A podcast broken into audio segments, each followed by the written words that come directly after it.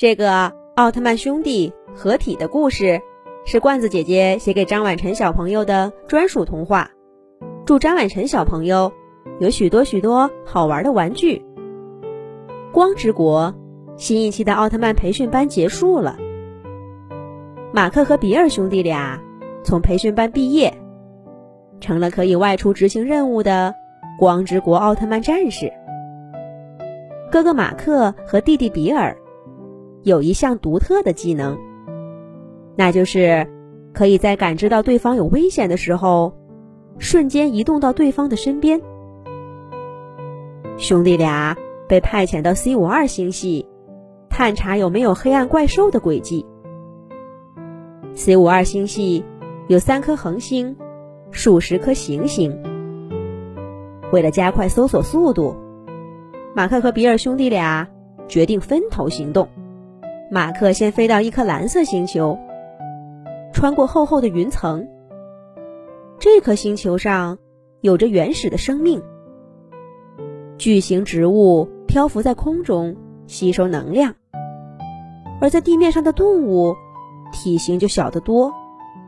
不过，它们长着强有力的腿，可以跳起来去咬植物。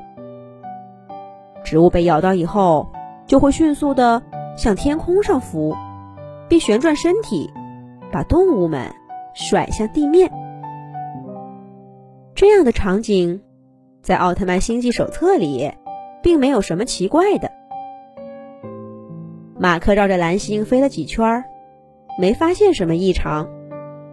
于是，他向着旁边一颗冰雪星球飞去。弟弟比尔这时候正在黑暗星球探查。比尔的额头上射出一道柔和的光线，照亮前方的大地。只见被照亮的地方，一只只黑色大甲虫形状的东西纷纷躲避着光线，逃向黑暗的四周。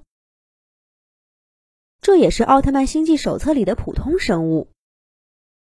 比尔绕着这颗黑暗星球。飞了好几圈儿，也没什么发现，也飞向了 C 五二星系里的其他星球。在这个星系当中，一颗黄色星球上，到处都开满了一种巨大的黄色花朵。黄色花朵向外喷射着花粉，所有花粉都朝着一处山谷汇聚。马克飞到这颗星球。发现了这种异常，于是他向着花粉汇聚的山谷飞去。巨大山谷汇聚了无穷的黄色花粉，但在花粉堆中央有一个很大的漩涡。马克手中的黑暗能量仪指向这个漩涡，黑暗指数飙升，有情况。马克向着漩涡中心发射出奥特曼光线。瞬间，就引起整个星球的花粉大爆炸。爆炸过后，从山谷底部传来愤怒的撞击声。一只巨大的黄色蜜蜂形状的怪兽从山谷底部飞向天空中的马克奥特曼。他一边飞行，一边从尾部射出一根根风针。马克双臂交叉。护在胸前抵抗，但巨大的冲击力把马克打得节节后退，双臂上渗出了鲜血，被打得十分被动。弟弟比尔这时候正在一颗火红星球和一只怪兽打得难解难分，他很快感受到哥哥正处于危险之中，而他自己呢，一时半会儿又奈何不了这只喷火的黑暗怪兽。于是，比尔使用瞬间移动技能去了哥哥的身边。正在喷火的蜈蚣形状怪兽发现讨厌的奥特曼对手不见了，气得把火焰喷射的四处都是。而在黄色星球上，黄蜂怪兽正在用自己的颚一下一下的咬着马克。马克手中变出光之盾牌。来抵挡这一切。就在这时候，弟弟比尔奥特曼忽然出现在怪兽身后，用手中的奥特光剑砍向黄蜂怪兽的翅膀。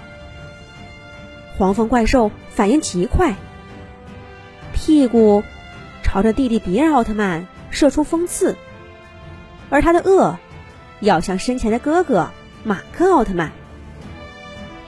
兄弟俩刚要使用盾牌和光剑抵挡怪兽的攻击。可他们忽然发现，被黄蜂怪兽给骗了。怪兽的攻击原来是假动作，它的真实目的是逃跑。这时候，它扇动翅膀，向一个山峰飞去。马克和比尔一愣，也追了上去。